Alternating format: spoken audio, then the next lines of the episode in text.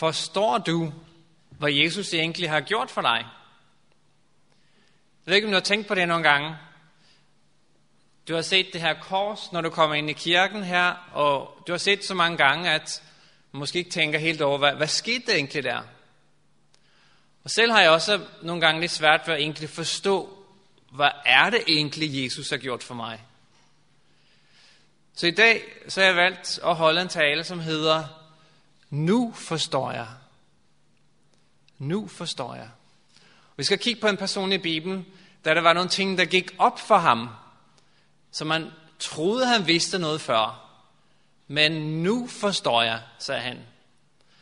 Og øhm, lad os øh, slå op sammen til Apostlenes Gerninger, det 10. kapitel, og vers 34.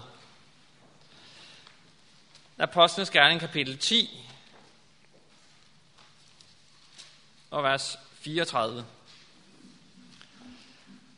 Og det her, det er Peter, en af Jesu disciple.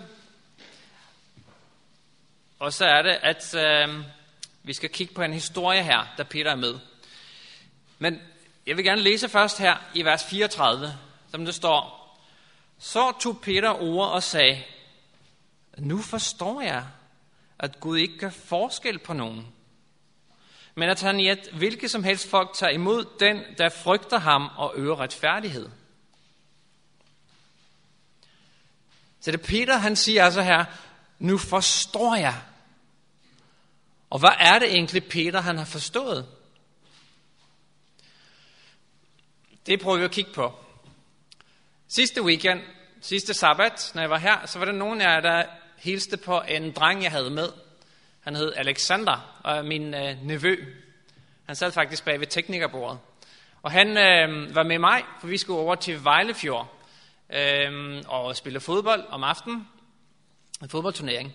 Og så fortæller, øh, fortæller Alexander mig, at øh, han går på, eller det ved jeg så, at han går på Tyrefjord i Norge. Og så fortæller han, at øh, der har han været med til at starte sådan en, en bedegruppe, der de mødes en gang om ugen. Og faktisk efterhånden, så er det sådan en 30-40 elever, der kommer i den her bedegruppe og beder sammen øh, hver uge. Og så siger Alexander til mig, at en af de her, som er med og har startet op det her, det er en, øh, en dreng, der hedder Ezekiel. Og han virkelig brænder for at fortælle, hvad Gud har gjort for ham. Og det viser sig, at Ezekiel han er med på Vejlefjord sidste weekend. Og så siger jeg til Alexander, så må du præsentere mig for ham. Fordi hvis der er personer, der brænder for at fortælle om Jesus, og jeg får mulighed at tale med dem, så har jeg virkelig lyst til at gøre det. Og så på et tidspunkt der om aftenen, der, da vi havde en pause, så gik jeg hen over, de, alle de norske, de sad sådan lidt for sig selv. Øhm, så gik jeg over, og så, så sagde Alexander, hey, du skal lige snakke med min onkel her, siger han det så til en, øh, en dreng, der sidder der. En ung mand, og han hedder så Ezekiel. Og jeg sætter mig ned og snakker med ham, og siger, men hey, jeg hører, du, jeg hører en masse godt om dig, siger jeg så. Du har gjort en masse gode ting på, på Tyrefjord. Så ja, men det er Gud, der gør det, siger han så. Øhm, og øh, så fortalte han faktisk en, øh, en rigtig god historie om, hvordan han var vokset op og kommet i kirken hele sit liv. Men han forstod ikke, hvad det handlede om. Men på et eller andet tidspunkt, så gik det op for ham. Så fik han en aha-oplevelse så forstod han, hvad Jesus havde gjort for ham. Og så siger han, så kan jeg bare ikke lade være. Og hele tiden siger Alexander om Ezekiel, at han, han går rundt og snakker om Jesus hele tiden. Og øh, det betyder så, at mange af de unge her, som kommer på Tyrefjord, som er en kristen skole, som de pludselig så har de lyst til at høre, hvad, hvad er det egentlig med ham Ezekiel der? Og der var det så, at Ezekiel han nævnte lige præcis det her vers, som vi læste her nu, om Peter. Fordi her er det, at Peter han siger, nu forstår jeg, at Gud ikke kan forskel på nogen. Er der nogle gange, som det er gået nogle ting op for dig?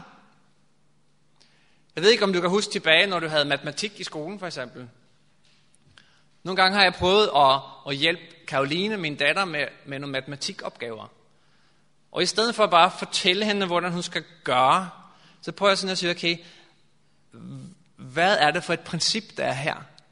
Så at hvis hun forstår det, så kan hun løse alle opgaver, i stedet for at jeg skal hjælpe med hver eneste opgave.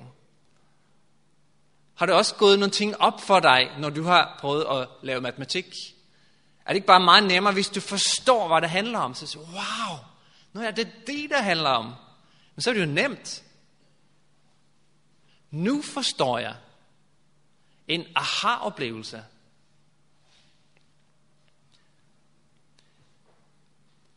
Det er sådan, at jeg kommer fra Norge, og øhm, i Danmark har man sådan en, for os nordmænd, en lidt sjov måde at tælle på. Specielt når man kommer op i 50'erne, 70'erne og 90'erne. Og jeg forstår det nu, men, men det er ikke altid, jeg har forstået det. Og i den her sidste uge, så var jeg sammen med nogle nordmænd i forbindelse med øh, nogle leverandører i vores firma, som kommer fra Norge. Og så kom vi til at snakke om det her.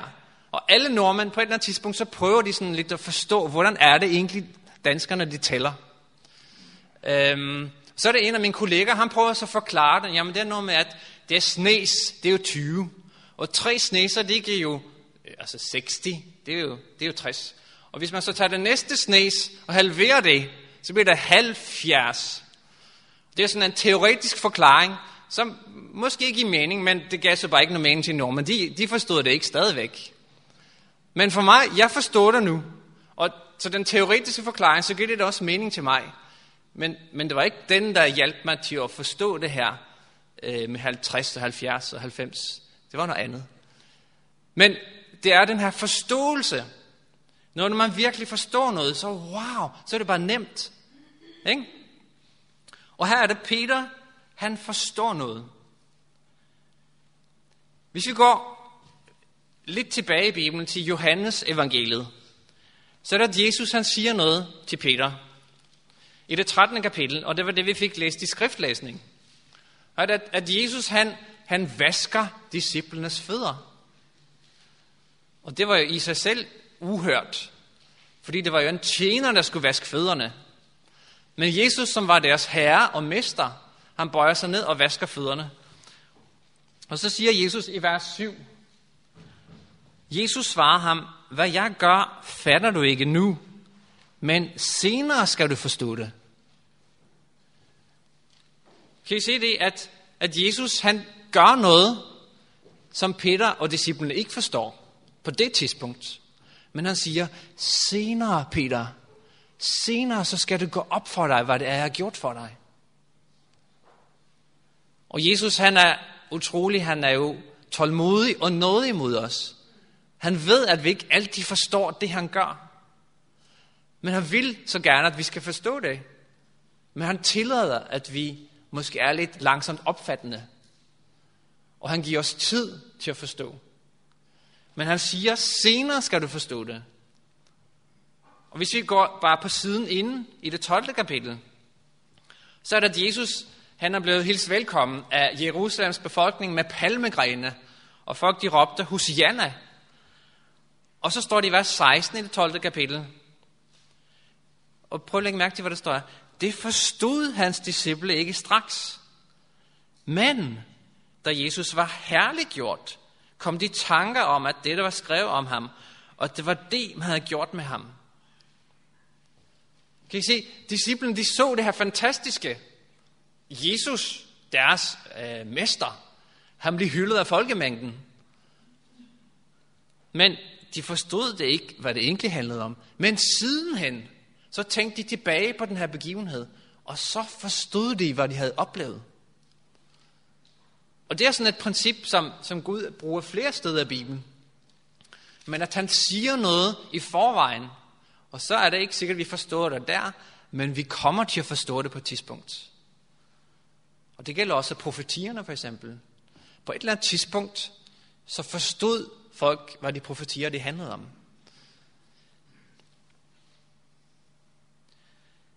Men hvis vi går tilbage til Peter igen her, i den her sammenhæng i Apostlenes Gerninger, da han siger, nu forstår jeg. Og det er tilbage i uh, det 10. kapitel af Apostlenes Gerninger. For hvad er det egentlig, Peter han har oplevet med Jesus? Fordi Peter han var jo gået tre og et halvt år sammen med Jesus. Og har set alt, hvad Jesus han gjorde. Han har levet sammen med ham, han har sovet sammen med ham. Og Jesus er taget op til himlen, og Peter han har været udsat for, eller han har oplevet, helligånden komme over dem på pinsefestens dag. Han har stillet sig op, Peter, og han har forkyndt for alle hedningerne. Og Peter til med helbredt en lam mand. Men alligevel så siger Peter først her, nu forstår jeg. Kunne det være, at Peter han har haft en masse religiøse oplevelser i sit liv, men han ikke har forstået, hvad det handler om, for en her. Og kunne det være, at du måske har haft en masse religiøse oplevelser, at du har kommet i kirke, og du har gjort en masse ting, men ikke har forstået, hvad det egentlig handler om. Mangler du at forstå, hvad Jesus virkelig har gjort for dig? Er det gået op for dig, hvad Jesus har gjort for dig? Og det siger jeg også til mig selv. Nogle gange så kan jeg ikke forstå det. Men vi vil kunne se her nu, at Jesus er tålmodig med os. Og baggrunden her nu, hvis vi ser i begyndelsen af det 10. kapitel, så kan vi se det, hvordan Peter kommer til den her forståelse. Og der er historien den, at øh, hvis vi læser fra vers 1 i det 10. kapitel, at i Caesarea var der en mand ved navn Cornelius, som var officer i en militærafdeling, der hed den italienske. Han var from og gudfrygtig, ligesom hele hans husstand. Han gav folket mange almisser og bad bestandigt til Gud. Det her, det var en romer. Og for jøderne, så var romerne hedninger. Og dem skulle man ikke have noget med at gøre. Og Gud havde rigtig nok sagt, at de skal ikke have noget med det her mennesker at gøre. Men var det fordi, at de skulle have dem som pesten? Op igennem den gamle testamente, så fik Israel at vide, at de var et bestemt udvalgt folk.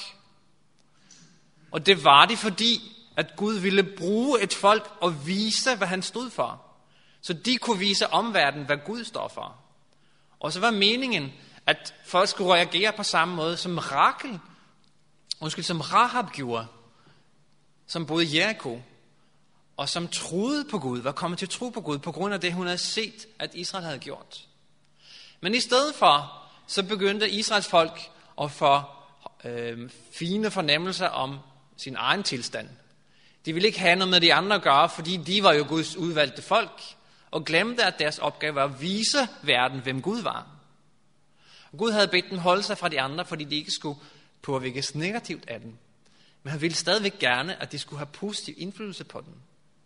Og så er det så her, det utrolig egentlig står fra et jødes perspektiv, om Cornelius. Prøv at lægge mærke, hvad der står i vers 2. Han var from og gudfrygtig, ligesom hele hans husstand. Han gav folket mange almiser og bad bestandigt til Gud. Hvad vil I sige om et menneske, som er from og gudfrygtig, og giver almiser og beder til Gud bestandigt? Er det ikke en, som Gud interesserer sig for, tror jeg? Og det her var ikke engang en jøde, det var en romersk officer. Og så er der en fantastisk historie her, om en engel viser sig for ham, og fortæller ham, at jamen, jeg har set, hvad du har gjort. Jeg har hørt dine bønder. Jeg har set de almisser, du har gjort. Og jeg vil gerne vise mig mere for dig. Og så er det så, at Peter, og nogle gange, når jeg læser Bibelen, så kan man se, hvordan Gud han bare påvirker personer i den rigtige timing. Og prøv at lægge mærke til timingen her. For samtidig med, at Gud beder Cornelius om at sende nogle mænd afsted til en by, der man kan finde en mand, der hedder Peter, så kan vi læse her, at Peter han går op på taget, samtidig med at mændene er på vej hen til ham.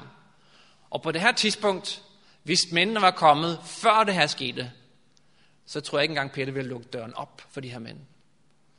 Så det er lige i sidste øjeblik, at Gud han griber ind og gør noget for Peter. Og forbereder ham. Og det siger også mig, at Gud han kan måske gøre noget i sidste øjeblik. Gud han ved, hvornår timingen er bedst i dit liv og i mit liv. Selvom det måske kan se ud som, at Gud han ikke er der, så har Gud kontrol. Måske er Gud lige ved at give dig en Peter på taget oplevelse i dit liv. Og det er nemlig sådan, Prøv at lægge mærke til, hvad der står her i vers 9 i det 10. kapitel. Den næste dag, da de var undervejs og nærmede sig byen, gik Peter ved den 6. time op på taget for at bede. Der blev han sulten og ville have noget at spise. Og mens man tilberedte det, faldt han i henrykkelse. Så Peter han går op på taget, og så står det, at han blev sulten. Og mens man tilbereder det, kan I, kan I forestille jer det, at mm, de laver noget mad dernede, og duften begynder at komme op, og han er sulten. Og så ved jeg ikke, hvordan I har det, hvis jeg er sulten, og jeg kan dufte mad. Så begynder næsten munden at løbe i vand. Og så er det pludselig, at Gud han viser noget helt usandsynligt. Det kommer en du ned med en masse urene dyr. Og så siger Gud, at Peter skal spise af de dyr. Hvad mener du, Gud? Det er jo urent. Jeg vil ikke spise noget, som er urent. Peter tænker på mad. Og Gud bliver ved og siger, hvad jeg har sagt er urent, det skal du ikke sige er, eller hvad jeg har sagt er rent, det skal du ikke sige er urent. Og det her sker flere gange. Og så står der så det, at Peter han er i vildred. Hvad, hvad betyder det her, Gud? I vers 17. Mens Peter endnu var i vildred med, hvad det syn, han havde haft, skulle betyde, så kommer altså de her mænd hen til huset. Kan I se Guds timing? Det, hvis man kan sige, okay, jamen Peter er her, og de andre er her, og så, så nærmer det sig. Og lige præcis, når Peter han er i vildred med det her syn, så banker det på døren.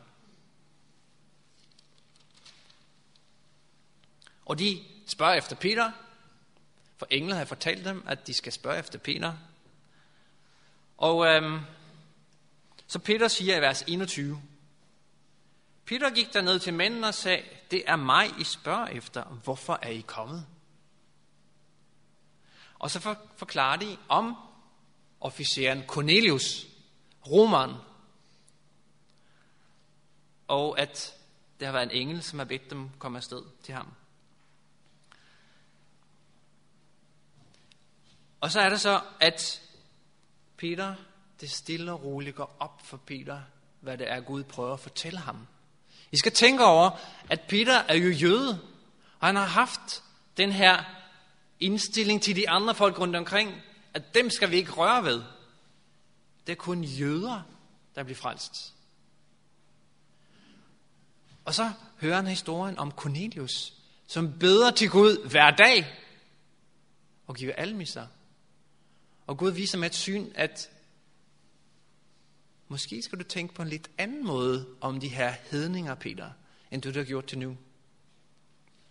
Og hvis vi ser vers 28, så siger Peter til den her forsamling, han sagde til dem, I ved, at det ikke er tilladt for en jøde at omgås eller besøge nogen fra et fremmed folk. Men Gud har vist mig, at jeg ikke skal kalde noget menneske vandhellig eller uren. Synet handlede ikke om uren kød, egentlig. Det handler om, hvordan Gud ser på mennesker. Fordi Gud, han elsker alle mennesker. Han ønsker, at alle mennesker skal blive frelst. Og det var derfor, han havde Israel, som kunne være et eksempel på, hvordan Gud han ønsker frelse mennesker. Men da Israel fik forkerte fornemmelser om sig selv og for høje fornemmelser om sig selv, så var Gud nødt til at gøre noget andet. Og så er det så, at den her folkemængde, som er samlet i Cornelius' hus, det står om den i det sidste del af vers 33. Nu står vi så alle her for Guds ansigt for at høre alt, hvad Herren har pålagt dig, siger de til Peter. Så Peter, som lige her bare nogle få dage inden har fået den her mærkelige oplevelse, totalt vendt om på hans tilværelse. Så nu står han pludselig der. Og så står der, nu forstår jeg. Nu forstår jeg, at Gud ikke gør forskel på nogen. Men at hvilket som helst folk tager imod den, der frygter ham og øver retfærdighed. Ah, er det det, du vil, Gud? Tænker jeg gået alle de her år og troet forkert. Men nu forstår jeg, Gud, du elsker jo de her mennesker. Du påvirker lige så meget dem, som det påvirker os, jøderne. Du vil også, at de skal blive frelst. Og jeg har været dum. Jeg ikke kunne se det før. Han har gået tre et halvt år med Jesus. Han har fået helgen på pinsefestens dag. Men det er først der, det går op for Peter, hvad Gud vil for hedningerne. Og som det står i det næste vers, det er det ord, Gud sendte til Israels børn, da han forkyndte fred ved Kristus, Jesus Kristus. Han er alles herre. Det er ikke kun jødernes, det er alles. Resultatet bliver af det her, bliver af det her, at de her fik helligånden på samme måde som disciplene, og de blev døbt. Er det ikke fantastisk? Men Peter kom med problemer. Fordi brødrene, de hører, at Peter har været hos hedningerne. Så Peter blev indkaldt til et bestyrelsesmøde. Men så er det, at Peter han fortæller om sit syn, som Gud sendte til ham. Han fortæller, at på samme måde som Gud sendte helgen over os, har hedningen også fået det. For nu forstår Peter, hvad Gud han ønsker for hedningerne og for sit folk. Og hvad er resultatet af det? Det kan vi se i det 11. kapitel. Brødrene i vers 18, så siger de, da de hørte det, de hører Peters forklaring, de hører Peters erfaring, hvad han har gået igennem. Så står der, da de hørte det, blev de rolige. Har du også nogensinde været lidt ophidset over, at der er nogen, der har gjort noget i Guds navn, som du ikke mente, var rigtigt? Men når du får forklaringen, okay, så blev de rolige og priste Gud og sagde, så har Gud da også givet hedningerne omvendelsen til livet. Selvfølgelig. Gud elsker alle mennesker. Og det her blev måske startskuddet til, at i løbet af nogle få år, så var hele den dagkendte verden kristen. Budskabet var nået ud via nogle få disciple. Men det skulle en forståelse til, hvad Gud han egentlig vil. Ikke kun en teoretisk forklaring om, hvad 50 og 60 og hvad det er for noget. Man er nødt til at forstå det, for at kunne give det videre. Nu forstår jeg. Hvis vi går til det næste kapitel, så er det også Peter igen, som ikke rigtig forstår. Men nu er der en helt, noget helt andet, det handler om. For det var nemlig sådan, at øh, kong Herodes, han blev ret populær, fandt han ud af, da han tog Jakob til fange og halshuggede ham. En af de kristne. Og så blev det Peters tur. Så Peter blev taget til fange. Han blev sat i fængsel. Og han skal stilles for rette dagen efter. Og sandsynligvis Jakob blev dræbt. Så står Peter også foran, at han også skal blive dræbt. Prøv at lægge mærke til, hvad menigheden gør. I vers 5 i det 12. kapitel. Peter blev derfor holdt fængslet, men i menigheden blev der utrætteligt bedt til Gud for ham. Og lige om lidt, så kan vi se, hvad forbøn kan gøre. Men, og Peter han er der. Det er masser af vagter. Han sidder lænket til nogle vagter, og pludselig så er den engel, der dukker op og giver ham et puff i siden. Hey Peter, du skal stå op. Og så er der engel, tager Peter med, selvom han er bundet fast med lænker, selvom døren er lukket, og tager han med ud. Og læg mærke til, hvad der står her i vers 9. Peter fulgte med ud, men forstod ikke, at uh, han forstod ikke, at det, der skete ved englen, var virkeligt. Han troede, at det var et syn.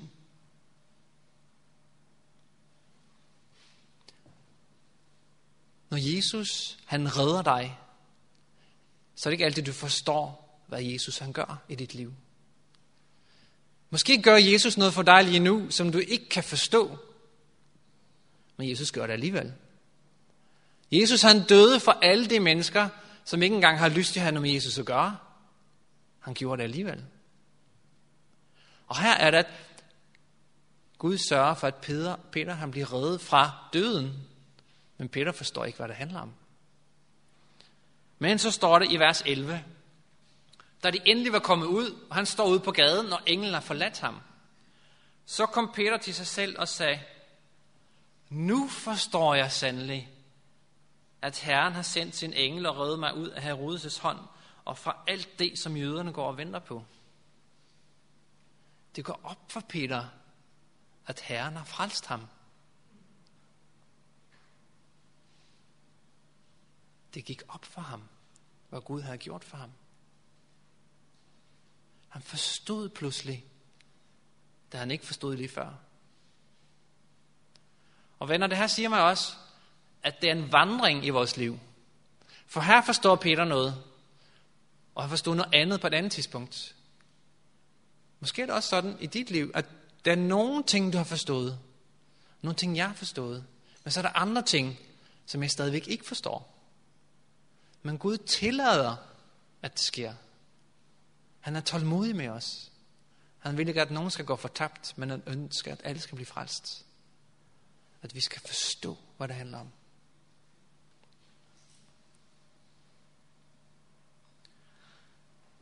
Og hvordan var det, at den her forståelse kunne komme til? Hvis vi så, hvad Peter han gjorde, han gik op på taget for at bede. Og vi kunne se, at menigheden bad for Peter. Bøn er utrolig vigtig, for at jeg kan forstå. Og at jeg selv beder, og beder Gud om at hjælpe mig til at forstå. Men også, at alle jer andre beder for mig. At vi beder for hinanden. Og bøn, det virker. I det sidste stykke tid, så har jeg bare fået så mange bøndesvar. Jeg talte i den sidste uge med nogle rigtig gode venner, som har haft det rigtig svært. Som har været meget tæt på at gå fra hinanden, et ægtepar. Og med rette har konen kunne gøre det, fordi at manden har været utro. Og hun har kæmpet rigtig meget med at tilgive sin mand. De her kristne, de adventister. Og jeg har været i samtale med begge to, både med manden og med konen. Og øhm, det har været meget svært for den her kone. Men så kom vi til at tale om, hvor mange gange skal vi egentlig tilgive? 7 gange 70, sagde Jesus. Og det havde meget svært. Hun blev næsten sur. Fordi nu har jeg tilgivet så mange gange, og han blev ved. Men i den her uge, så fik jeg en sms. Og jeg har bedt rigtig meget for det her. Og jeg er ikke den eneste, der beder. Der hun skrev, nu lægger jeg alt væk. Vi starter helt forfra. Vi starter på nul. Nu kan alt det gamle bare ligge. Er det ikke fantastisk?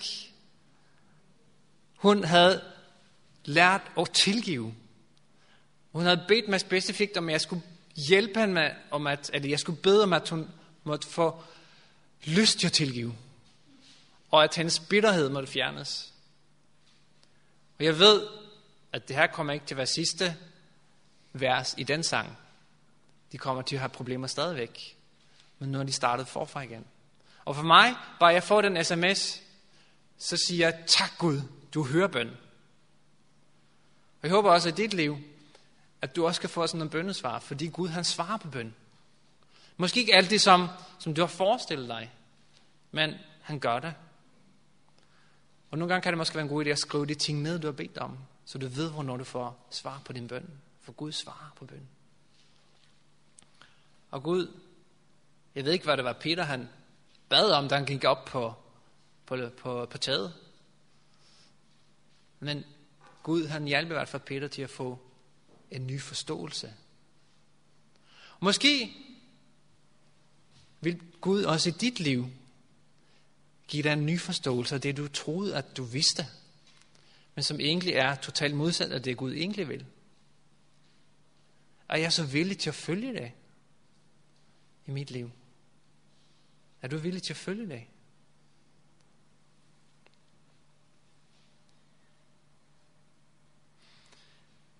Fordi da Peter han, eller Jesus fortæller en historie, en lignelse om såmanden, som så nogle såkorn, så er det sådan, at det falder forskellige steder. Og kan I huske den sidste gruppe, som bærer frugt? Prøv lige at slå op til mig, det er Matthæus 13, 23. Se, hvorfor er det egentlig, de bærer frugt?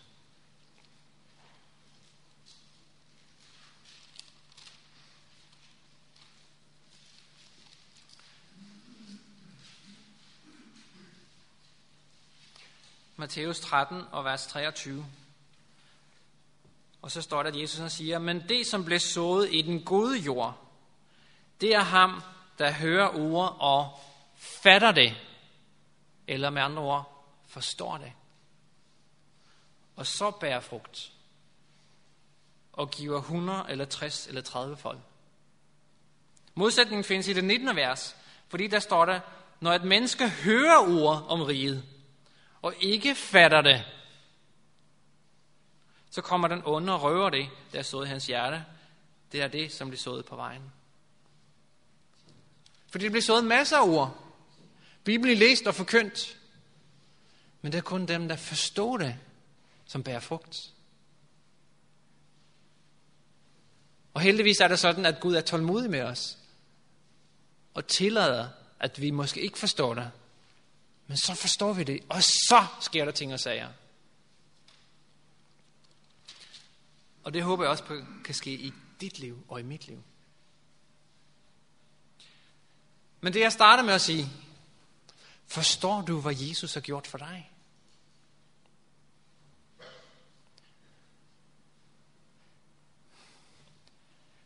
Jesus, han kom ned til jorden. Han var universets skaber og hersker.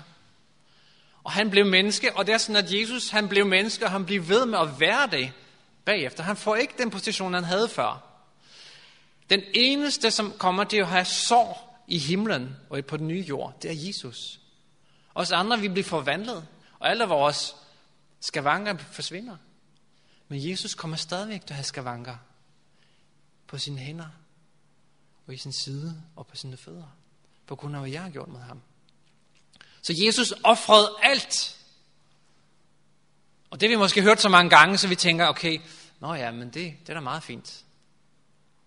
Men prøv at forestille dig, og hvis jeg ser det fra mit perspektiv, hvis nu min kone og mit barn blev kidnappet.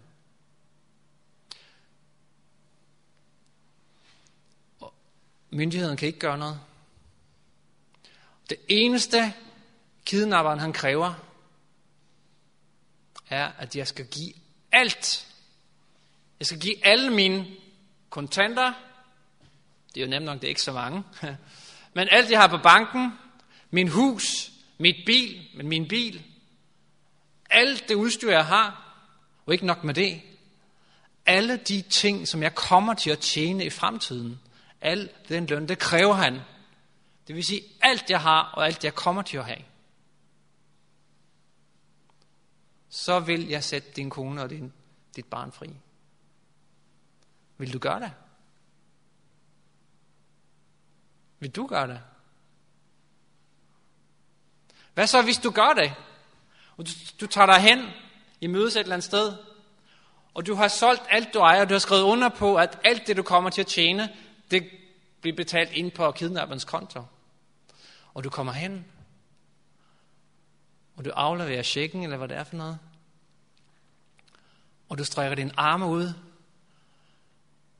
for at sige velkommen til din kone og dit barn.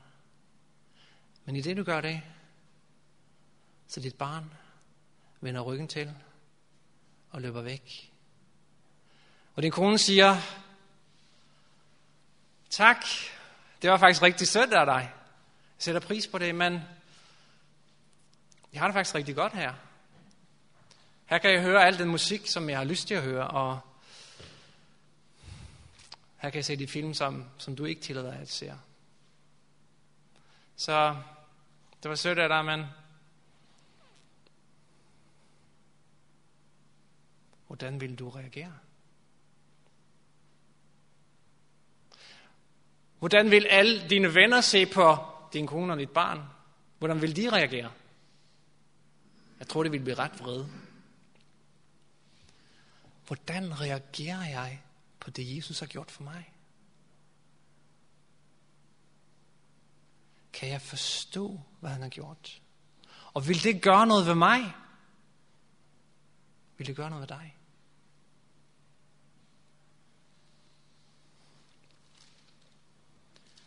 Det sidste vers, jeg vil læse, er Johannes evangeliet. Det første kapitel.